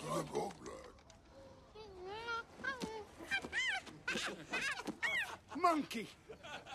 And you've seen that meme. Yeah. You've seen that clip. yeah. Everyone, you have to have seen that. But what always got me about it was no one in the world freaks out. They're No. just like, huh? There's Goombas there. Yeah. He turns a dude into a monkey, and everybody's like, a monkey. I'm like, what? What? No! What? Everyone, why are you flipping out? And then later on at the end of the movie, they show the clip of it really quick where he, you know, he does that, and everyone's just like, and the Super Mario Brothers are heroes. Yeah. Like, what, what the f? yeah. Everybody's just fine with the fact that there's another dimension. There was a guy, the evil guy from another dimension, with dinosaur people, humans that come with him. Oh my god, I just thought about this. This movie's like Howard the Duck. This movie is exactly like Howard the Duck. Well, It's ex- because no one flips out about a walking, talking duck. if you just think about like the beats too of like the movie, it's pretty much the same as Howard the Duck, the alternate dimensions, all this stuff. Sort of like the grand finale is very Howard the Duck as well. You don't have you know Jeffrey Jones turning into like the monster, full on monster he becomes, but like it's very the showdown is pretty much the same as Howard the Duck. It's very similar movies. What I hear about Jeffrey is he's a lovely man. Mm. Never had anything bad happen Yeah. in his past. Ask the kids. Ugh. Gross. We'll cut that. not, not really. Now that I just it blew my mind with the Howard the Duck, so I love Howard the Duck.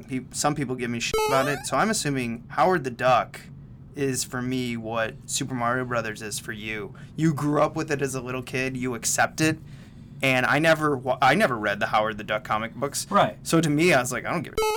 Yeah. No, it is. And I mean, I also love Howard the Duck. But I saw Howard the Duck though later in life. I saw it as like a teenager and was like, oh my god, this is amazing. Yeah, but like, I grew up with Super Mario Brothers. You knew you were a weird kid when you went to school, and you're like, I love Howard the Duck. Yeah. Yeah. I was that kid. But I think that's actually why people liked me. It was weird. Anyway. He's charming because I'm afraid of him. right. And it worked for me throughout school. yeah, King Koopa loses. Mario Brothers are heroes. But the one thing I do want to point out is so when Daisy and Luigi are saying goodbye to each other, what always got me is like, why aren't you just staying, Luigi? You're Yeah, like, what's keeping you? yeah, what?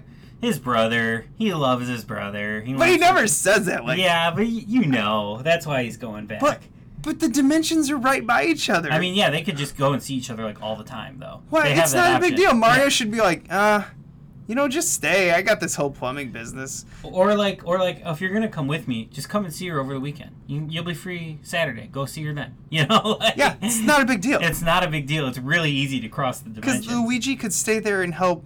Well, he would probably be royalty because they Yeah. would get married. right.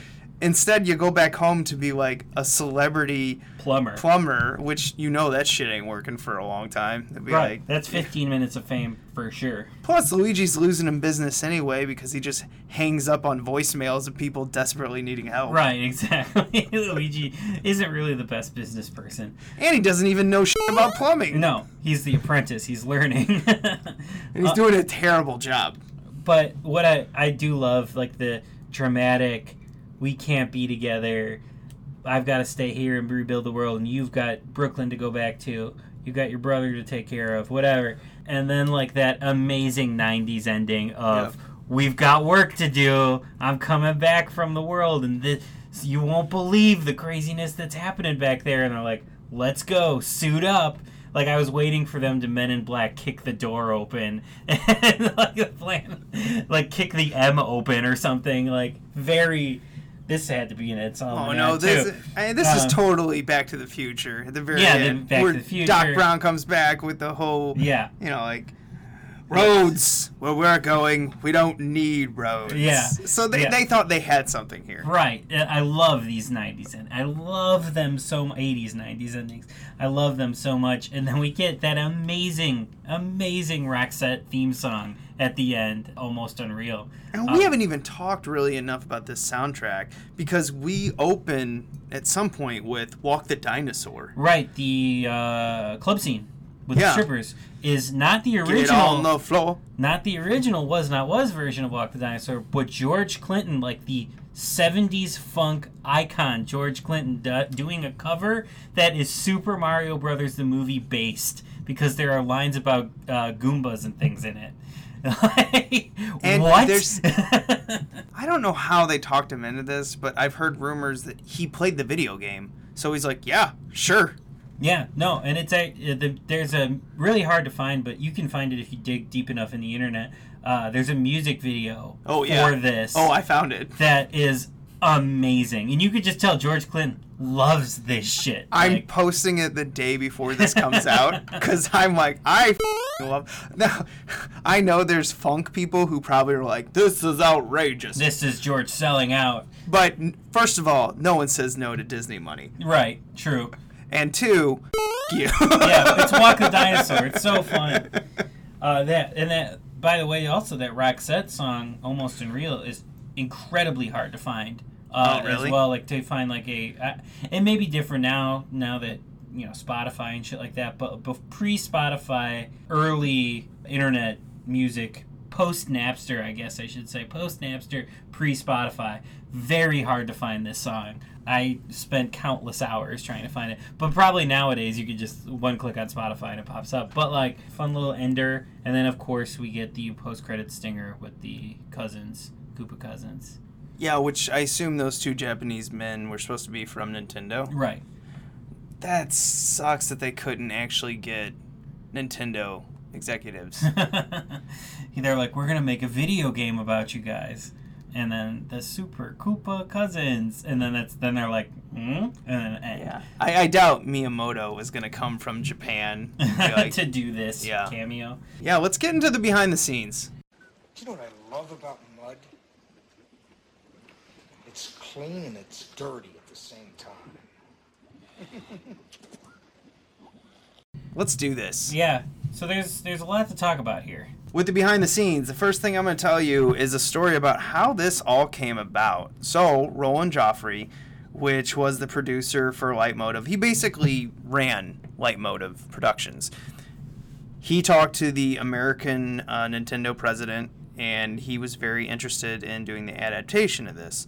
Well, so were a lot of people. Number one, Disney. Number two, New Line. New Line really wanted this, and this seems like a New Line movie. This movie. is a new line. Yeah. this feels like a new line movie. So we had several production studios wanting this. So what happened was he was willing to go to Japan and wait, and he did. He waited in a hotel for 10 days before Miyamoto saw him. And he went up, he saw Miyamoto, and Miyamoto was like, "Well, one, why? Why you?" And his answer was, "I'm here." I came here. Yeah. So he told him he would give Nintendo a lot of creative rights to this, which is something that still doesn't happen today. Typically, when you buy over the rights for the movies, big studios are going to say you don't get creative control and you certainly don't get Final Cut. Now, Nintendo didn't get Final Cut, but they were promised creative control, which I understood. And they also got back end, which I don't think Yeah. anybody else was offering them because No. he said, I only have like what was it? It was five hundred thousand, right? He only they only bought the rights for this for two million. yeah. So he originally came to them with Disney was offering ten. Yeah, he only came to them with five hundred thousand originally, and he pro- he Yeah. basically yeah promised them this creative control and back end, which back end f- is basically like you get paid what the movie makes, Mhm. and when you buy a property. You tend to buy the property so that you could make the money. No. You spend the money to make the money. He also he got was like, "I'm not going to spend very much, but I will give you back end." And they were like, "Oh shit! Like we can make a lot of money on this." well. That's how Roland Joffé actually got this, and then they went into normal production of finding a script, finding locations. Most of the things went completely fine after that. It was when production started that this turned into a fing nightmare. Now I can't remember the initial directors that were hired. There was an initial director who jo- Joffé brought in. Yeah. Uh, who just dropped out. I don't think it was much drama with it. I just No. think he dropped out. It, it had to do with scheduling. Yeah. That's what I heard. Yeah. So they had a director and they had a script, and almost all of these actors signed on from that director and that script. Right. And the frame of that script, the frame, Mm-hmm. is what this remained the same. The frame of that original Yeah. script is what we ended up with as a frame, but not so much the meat and potatoes. Yeah, I mean, it was supposed to be a $20 million movie. Yeah. That then got turned up to 26, 28. He started to get more investors. So this started to pick up steam until he hired Morton and Jankel. And they basically, this is not what we're envisioning. Here's our envision. And, and to Roland Joffé's fault, he's like, okay, I'm to allow you guys to have more creative control. Now, Roland Joffrey is known as a hands off producer because he's an excellent spotter of talent. and he's also he's also a very you know famous director himself. So he Oh, yeah, he he, knows knows, how he yeah. wants to work, so he stays off of other people's That, stuff good point. That's probably why he is a hands off producer. because he's a director first. Yes. So he's that's why he can be a hands-off producer. The actual budget of this ballooned. It went from whatever it was. It ended up costing, I think, Disney and Lightmotive and all these about $48 million. Yeah. And this movie would have fell apart without Disney. Disney Right. came in later. Save the day. Save the day. The shooting schedule on this was set for six weeks. It ended up being, according to Dennis Hopper and John Leguizamo's book, 17 week shooting schedule. Yeah. I've heard I've heard 10 is what it went to, but I mean, if that's what their biographies say too, like I- Yeah. I, believe that also. So it's the reshoots. So maybe Dennis Hopper and John Leguizamo are counting from day one all the way to the end of reshoots. It could have been just a total of 10 weeks. And actors are known to be a little, Yeah. you know, dramatic. so maybe, but either way, this went way over shooting schedule. yeah. So they shot most of this in North Carolina in an abandoned um, cement factory, and they shot a, a another portion of it, I believe, in an abandoned mall. And if you look through when they're walking through the streets and you see like the Mad Max electric vehicles, which by the way, whoever came up with electricity running the vehicles because dinosaurs didn't die and they had oil, kudos to you. Small golf clap. That was clever. Yeah. And something I did not pick up until I read about this movie. Yeah, So- it's smart, and it and it looks cool. Yeah. Also, like electric cars, like with the wires sticking up and sparks. Sparks make everything better. They knew it would look good on film. True. So Bob Hoskins is just a notorious, awesome quote man of this movie. One, he used to call the directors cunts to their face Yeah. on set. Yeah. Which isn't it amazing that British people get away with calling people cunts? If you do that in this country, you are You've crossed a line. yeah. You know, I would never call Yeah. a woman a cunt, but calling a dude a cunt is really satisfying because it's kind of demeaning to them. And like, if you really want to like hurt them, I would call a man wearing white pants a cunt. just because he's wearing white pants. I just I don't like men in white pants. Oh, okay. Well, I know that now about you, and I'm only going to show up to this podcast in white pants now. Damn you! only two only two percent of men in this world can get away with white pants. and one percent of that is Matt Stork. The other one percent is the Rock. yeah, that's true. Me and The Rock have a lot of similarities, actually. if you guys could see me, you know, you only hear my voice. I, I'm The Rock. I look like The Rock. Accurate. So the quotes on anyway. Wow. Uh, the quotes on this. Bob Hoskins has one of the greatest I've ever heard. The worst thing I ever did, Super Mario Brothers. It was a fucking nightmare. The whole experience was a nightmare. It had a husband and wife team directing whose arrogance had been mistaken for talent. After so many weeks, their own agent told them to get off the set. Fuck nightmare, fucking idiots.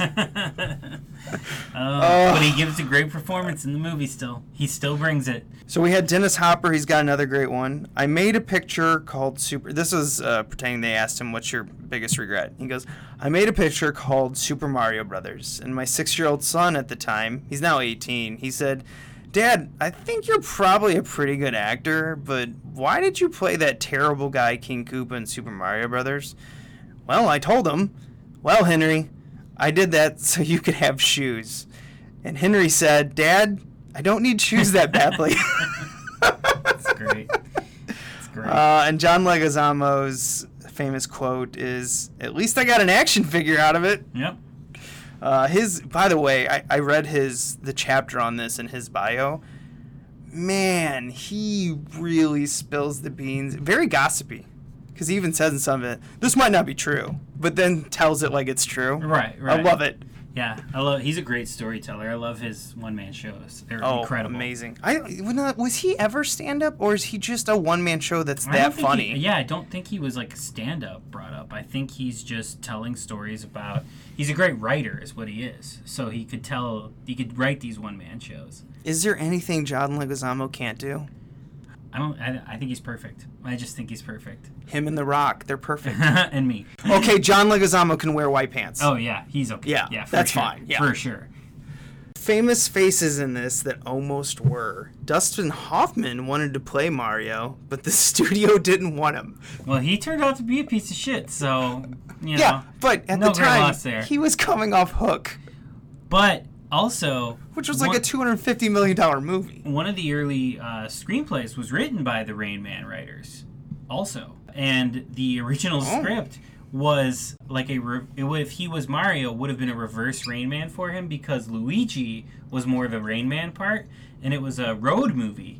It was like a road movie Yeah. of them of Mario and Luigi going on a trip, and like Luigi was kind of The a Death savant Race. or whatever, Yeah. and like it was all about them bonding over this trip or whatever. Yeah, that's the Mad Max script. I bet that's the one Dustin Hoffman wanted to get attached to because it was the Rain Man writers. I still love how the studio's like, no. Rain Man, Hook, nope. Nope. uh, we also had Danny DeVito. Uh, they wanted him to be part of this script, and he was coming off Batman Returns and a bunch of other things. He was incredible. He would have been a great Mario, in my opinion. But here's the problem he wanted to read a complete script, and they're like, oh, we don't have that. And he's like, well, nope. He it, it's also a great loss too because he's also a fantastic director, and I think his Dark Eye would have actually been really fun for kind of how the script turned out, where it was kind of post-apocalyptic and dark. Would have been fun to see him direct this too because of his sort of twisted vision of the world. Uh, Tom Hanks was scheduled to play Luigi. He had an oral agreement. It was going to happen, but Lightmotive kind of got cold feet. Investors basically got cold feet because they're like, you know, he was great and big and everything, but the Burbs and Joe versus the Volcano actually didn't do very well.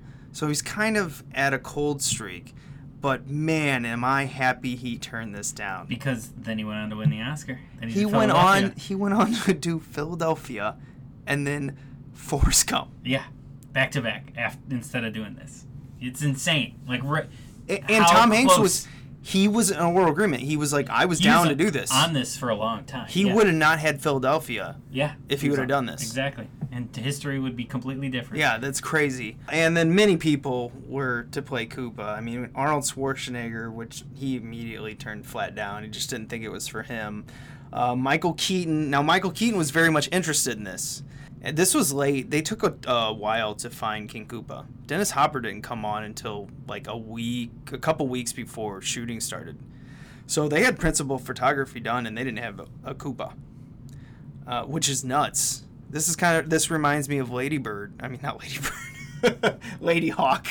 yeah, What's his name? Rutger came, came yeah, in in Rutger last- came in in the last second.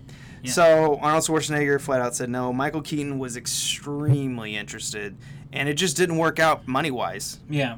He I mean, he- Batman. yeah. for sake, so And then uh, Chris, Christopher Walken and Tim Curry. Now Tim Curry, I don't think Christopher Walken honestly was a choice. I just think he was a hot name. well, also he already played the Donald Trump character in Batman Yeah. Returns the year before. He already did that. Same yeah, thing. so but Tim Curry was very interested in this, and the only reason he did not do it was scheduling.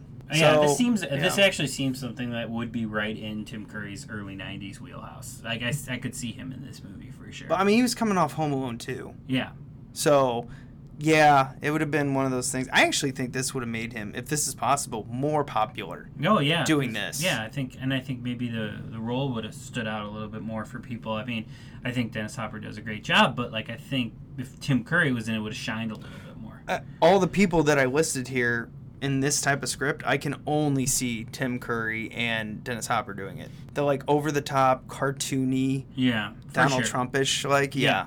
Well, when uh, I was reading, there's a, there's a great article, and I, de- I definitely recommend you guys, if you're interested in this and you're still listening to this at this point, um, there's a great article on The Guardian that just came out in March, and we're airing this in April of 2018. So, in March of 2018, they wrote a pretty extensive piece just about the background of the movie, and they they mentioned actually that Schwarzenegger was when he was being talked to and he was trying to be seduced into this.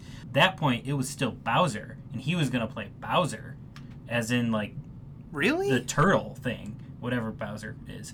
Um, I don't know. I played it. well, he yeah, But- he's a turtle rep. yeah, yeah. but like Arnold was actually a little more hesitant because of playing a giant turtle.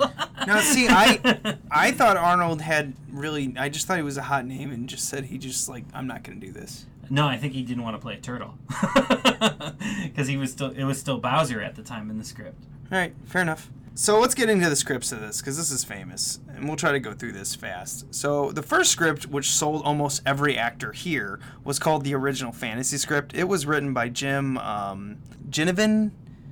I- Genevine? yeah, Genevine? it, it's pronounced a way that you it doesn't look like anyway. And Tom Parker did it, and this was the whole thing, the Alice in Wonderland Mm. or Wizard of Oz type script. This is you get all the fantasy elements from this. This is where Luigi is a dreamer and and Mario is kind of cynical. I, I mean, like you said, a lot of the framework is from this script. yes, But then they were fired because the director left. the director left and new directors came in. So then they started the whole like super sci-fi pitches. And we had the ones done by Parker Bennett and Terry Runte. who are the credited writers along with Yeah. Solomon. Now, they never really wrote anything funny. They more focused on the relationship of Mario and Luigi, and they wanted to make it the post apocalyptic film that we have. So that's where we got this kind of concept from it. But the problem was they focused on Mario being a prophet Yeah. and that's just it didn't work even with the directors they're like ah we don't like this so you know they did another draft draft 2 which worked out much better heavily inspired genre that was from ghostbusters but they're like we can't make mario sleazy Right. and apparently yeah apparently they named their business leak busters Nice. i don't think that's gonna work that, that might get you sued Yeah. so that didn't work out, and then they brought in Dick Clement and Ian La Frenais. Dick Clement is a British screenwriter that's done a lot. So he brought in the whole action movie kind of vision, and at one point he actually had Bruce Willis cameoing in it in Koopa's Tower. In the air ducts, of course. But apparently everyone was like, I don't think this worked. Like the whole, it was too too, stupid. yeah, and it was too action filled. They're like, Yeah. this is apparently Dick Clement wrote a rated R film. Nice. That wasn't gonna work. So then we had the famous Mad Max one, which Dick Clement also wrote. These two writers wrote, and this one was more gritty, action packed, but PG thirteen action packed, so Right. they could keep a lot of it. And he introduced the Mad Max races Hmm. in the desert world. Yeah. Now, And this, I, I wonder if this is probably the Rain Man one because I think they it said is, It's a yeah. road movie, so I'm assuming this. well, did Dick Clement write Rain Man? I don't know. Or is it this other right? Is it Ian? Yeah, I, I, I have no idea. I don't know off the top of my head. And, I don't know either. I only I only do so much research, and then I'm like, mm, Well, n- and this is where Ed Solomon came in, and Ryan Rowe. I don't know who that is, but Yeah. Ed Solomon came in, the famous doctor, the man that knows what he's doing. He's the one who wrote it and put more to the child aspect into it, yeah, because uh, apparently producers are like, we can't do this. yeah, it's too rough. this is too, too, hard, yeah. dark. Uh, and uh, this new script was written without the director's permission or knowledge. So this started the huge rift. Yeah. This is when the production started to go. Ha- wrote the last one, which is basically the movie have. It's called the Rainbow Script because it had so many countless revisions. Yeah, ba- basically, when you have a revision in a in a script, or you have a new version of script or new pages, the pages change colors. Yeah. But the joke was that it was rainbow because everything was being pulled from every other script. Yes. So it was all different colors. You know, if you're a film nerd, it's kind of a funny little. Yeah, it's it's funny how this is famously called that. Now, can I don't have this in my notes, but can we talk about for a second dino craziness of the late 80s early 90s? It's the best. Yes. And we might dedicate a whole month to it. Maybe. I don't know, but little, I, little teaser for I- things to come, I- maybe. I think it's funny because did Dinosaurs, the TV show from ABC Disney, did they start this? I don't think so. But, But it that was, was, about- one of the yeah, first. that was like 1990, right? Yeah, that was uh, 89, 90, somewhere Yeah. in there. It was one of the first things, but there definitely was a tangible dinomania that was happening at the time. Well, do you remember the um oh, I forget the production company that did the California Raisins, but they did a dinosaur claymation Mhm. where it was like the difference between meat eaters and veggie eaters. Yeah. And you can go on YouTube and watch that. I can't I think it's called Dinosaur with an exclamation point and then like a subtitle. Yeah. They may have started it too. I, I don't know, but somewhere this exploded because then we got the Prehysterias Yeah. we got obviously Jurassic Park, which is the monster of it. But when were all the re-releases of the VHS of Godzilla? That was that was it was before the remake, but I don't think it was at this time. No, when that's this time. Okay. because there was sort of that revival in 85 when Godzilla 85 yeah. came out. Yeah. But I don't think that was the thing that kicked in the door yet. I think, and I think the re-releases actually came about because of all this. I think the I think it was like 93, 94. Those started Okay. coming back out. Alright. So I don't, I don't, unless it was, unless it was still riding the wave of Godzilla 85. I don't know where this started. Man, it was everywhere. We had Dino the Last Dinosaur. Oh, that show's still, if you, it's still on like Oh. syndication now. Oh my God. it's so bad.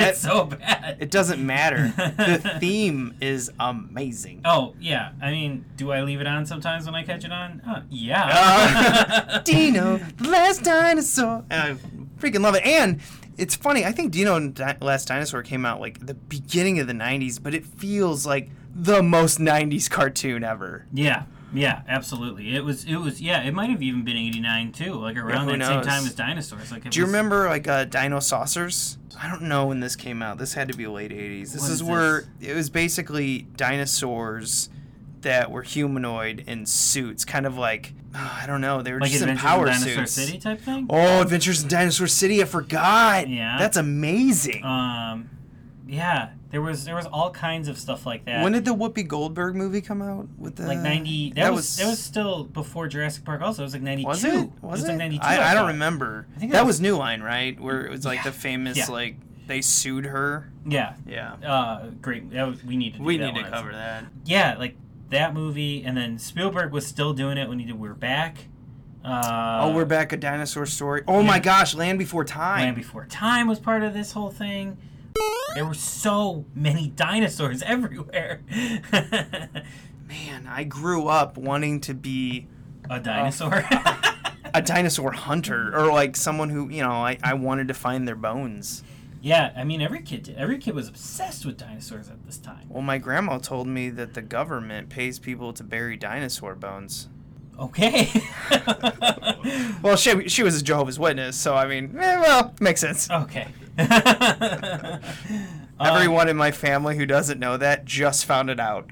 Thanks Wow. for listening.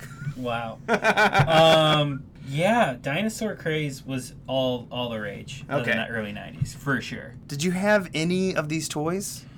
Hey kids, I'm here to tell you about two extremely famous plumbers, Mario Mario and Luigi Mario, from the Super Mario Bros. movie. You wanna know what makes them super? Cause they triumph over the evil Koopa and his brainless sidekicks, Iggy and Spike, using only their plumbing tools, and they battle the Goombas. Koopa's hideous dino human army. Those Goombas are scary. The Super Mario Bros. action figures from Ertl. But don't worry, they're not real. No, I did not have any of these toys, which is actually shocking because I so bought into the toys of like I had the I had Demolition Man toys. Like I mean, I had like those toys. So it's actually shocking that I didn't get in on these. But I like I these toys were so popular. I saw these toys still on the shelves when there were KB Toys and Toys R Us's still around everywhere. Um, Rest, rest in peace. yeah, KB's coming back though. When there were toy stores all around, the these toys lasted like and not in like not like in a bargain bin sort of way, but were still on the shelves in the early 2000s. Like the very early 2000s. Well, I but they lasted for like 10 years on the shelves. Anything that had Mario on it was going to last. Yeah, and they last. I so I didn't have them, but I remember No. seeing them for 10 years every time I would walk into the toy store. I do not remember those toys at all. I remember the RoboCop toys, which got Yeah. pulled from the shelf. I have I wonder if those are worth money. I have them. So anyway, uh, Matt and I suffered through the Super Mario Brothers Super Show. One episode. I watched two actually, but You're I a watched man the than I. I watched the first one. Birdie, Birdo, Birdo, Birdo. I don't know. Whatever. Toad gets captured by Birdie. Mhm. Wow. What a heap of garbage that was. I, I tell you what, the theme song is great. The like rap. Hey, paisanos, it's the Super Mario Brothers Super Show. We're the Mario Brothers, and plumbing's our game. We're not like the others who get all the fame. Is in trouble, you can call us on the double. We're faster than the others, you'll be hooked on the brothers. Uh.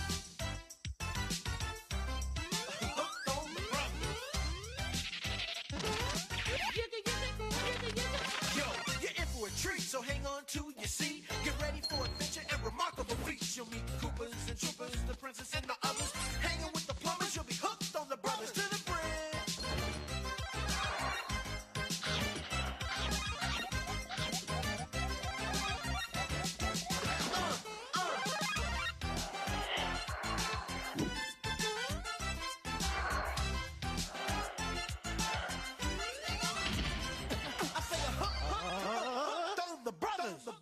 It don't, is that Run DMC?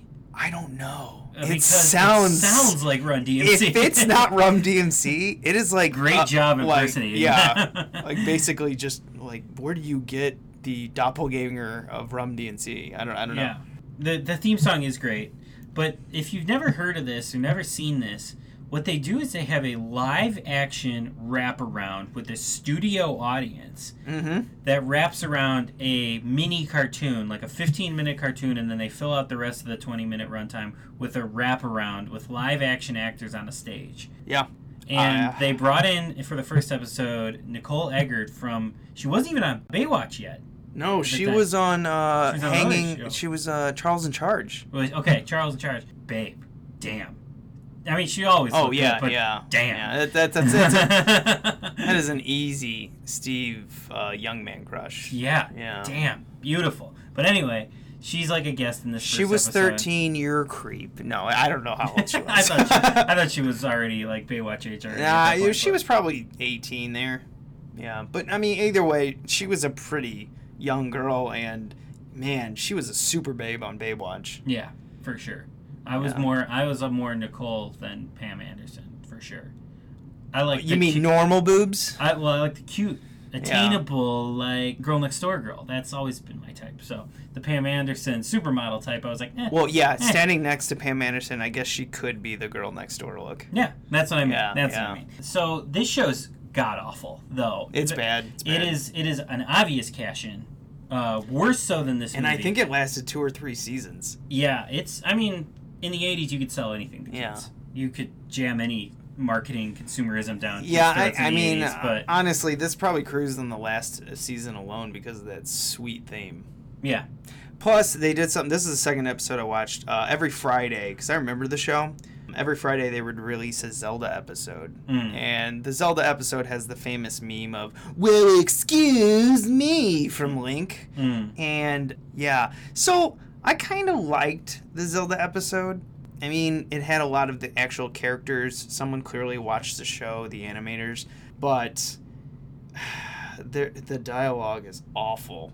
It's two stoners, two 13 year old stoners could probably write better dialogue. Yeah. That's how bad the dialogue was. Yeah. But the characters and the animation, I kind of dug. But then again, I just watched the Super Mario Brothers Super Show, so anything compared to that was good. so I don't know.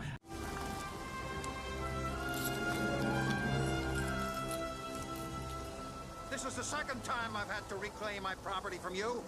That belongs in a museum. So do you. Matt, let's do it.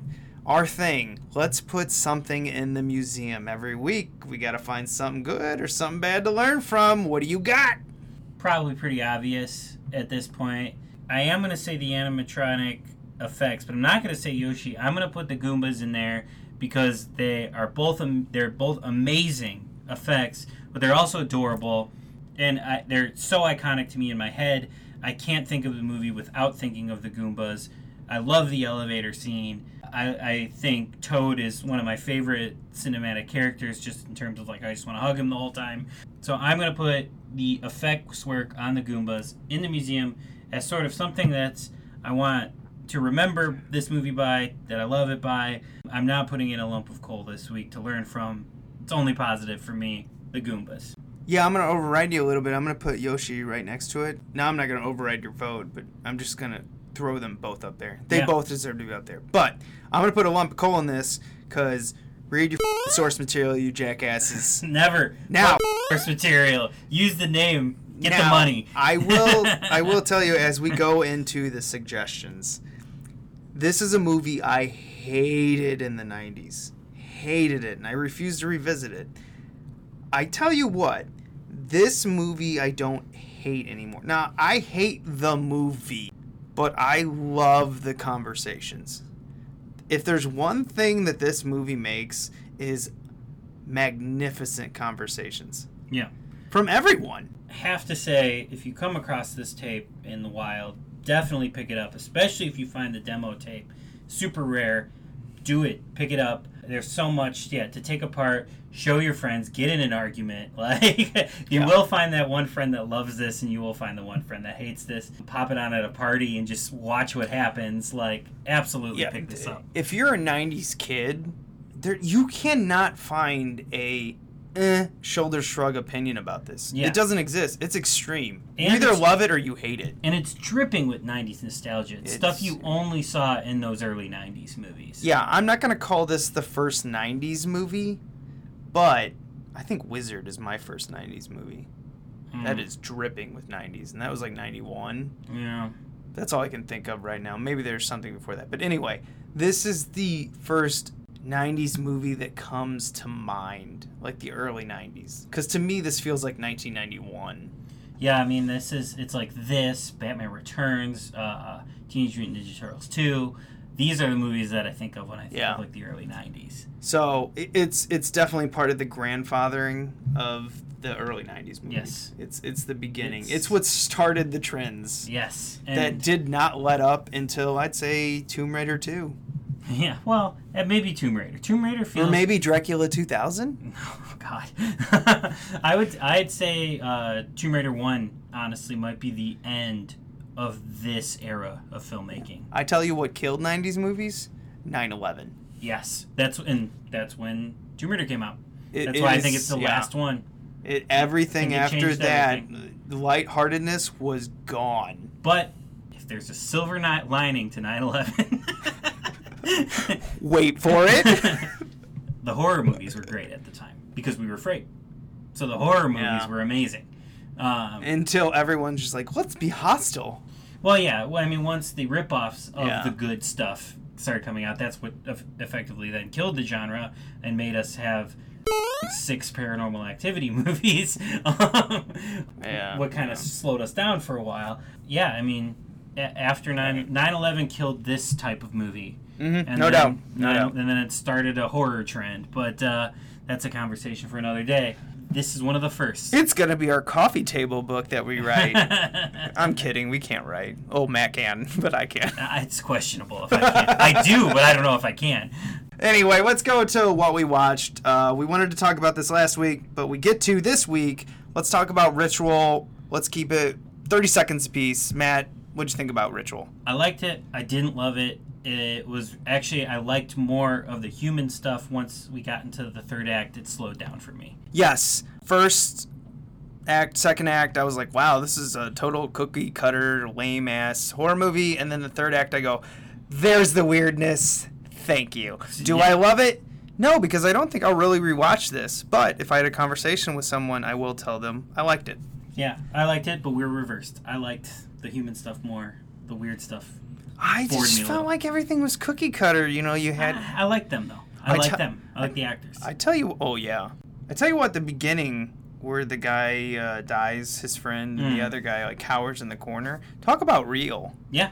I mean, wow. job. How people really react with that. Yeah. Yeah, well, it, it's just when they got to the woods and they're just walking around. I was like, okay, seen this, and Yeah. I, you know what I thought? I was like, oh god, another like walking through the woods movie. I was like, this movie has too big of a budget to be a walking through the woods movie. And then you see the CG creature, and you're like, okay, Oh, there, yeah, there's where yeah. the money went. Yeah, Yeah, I- it- it's a okay. fine monster movie. It's fine. Okay, next week we are moving on to a theater movie. Another and- monster movie. Yes, no kidding, and another Nintendo. Yeah.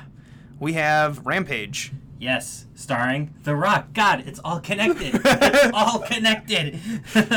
He's wearing white pants. I think he's got white pants White the pants the of the whole movie. movie. um, I am very excited.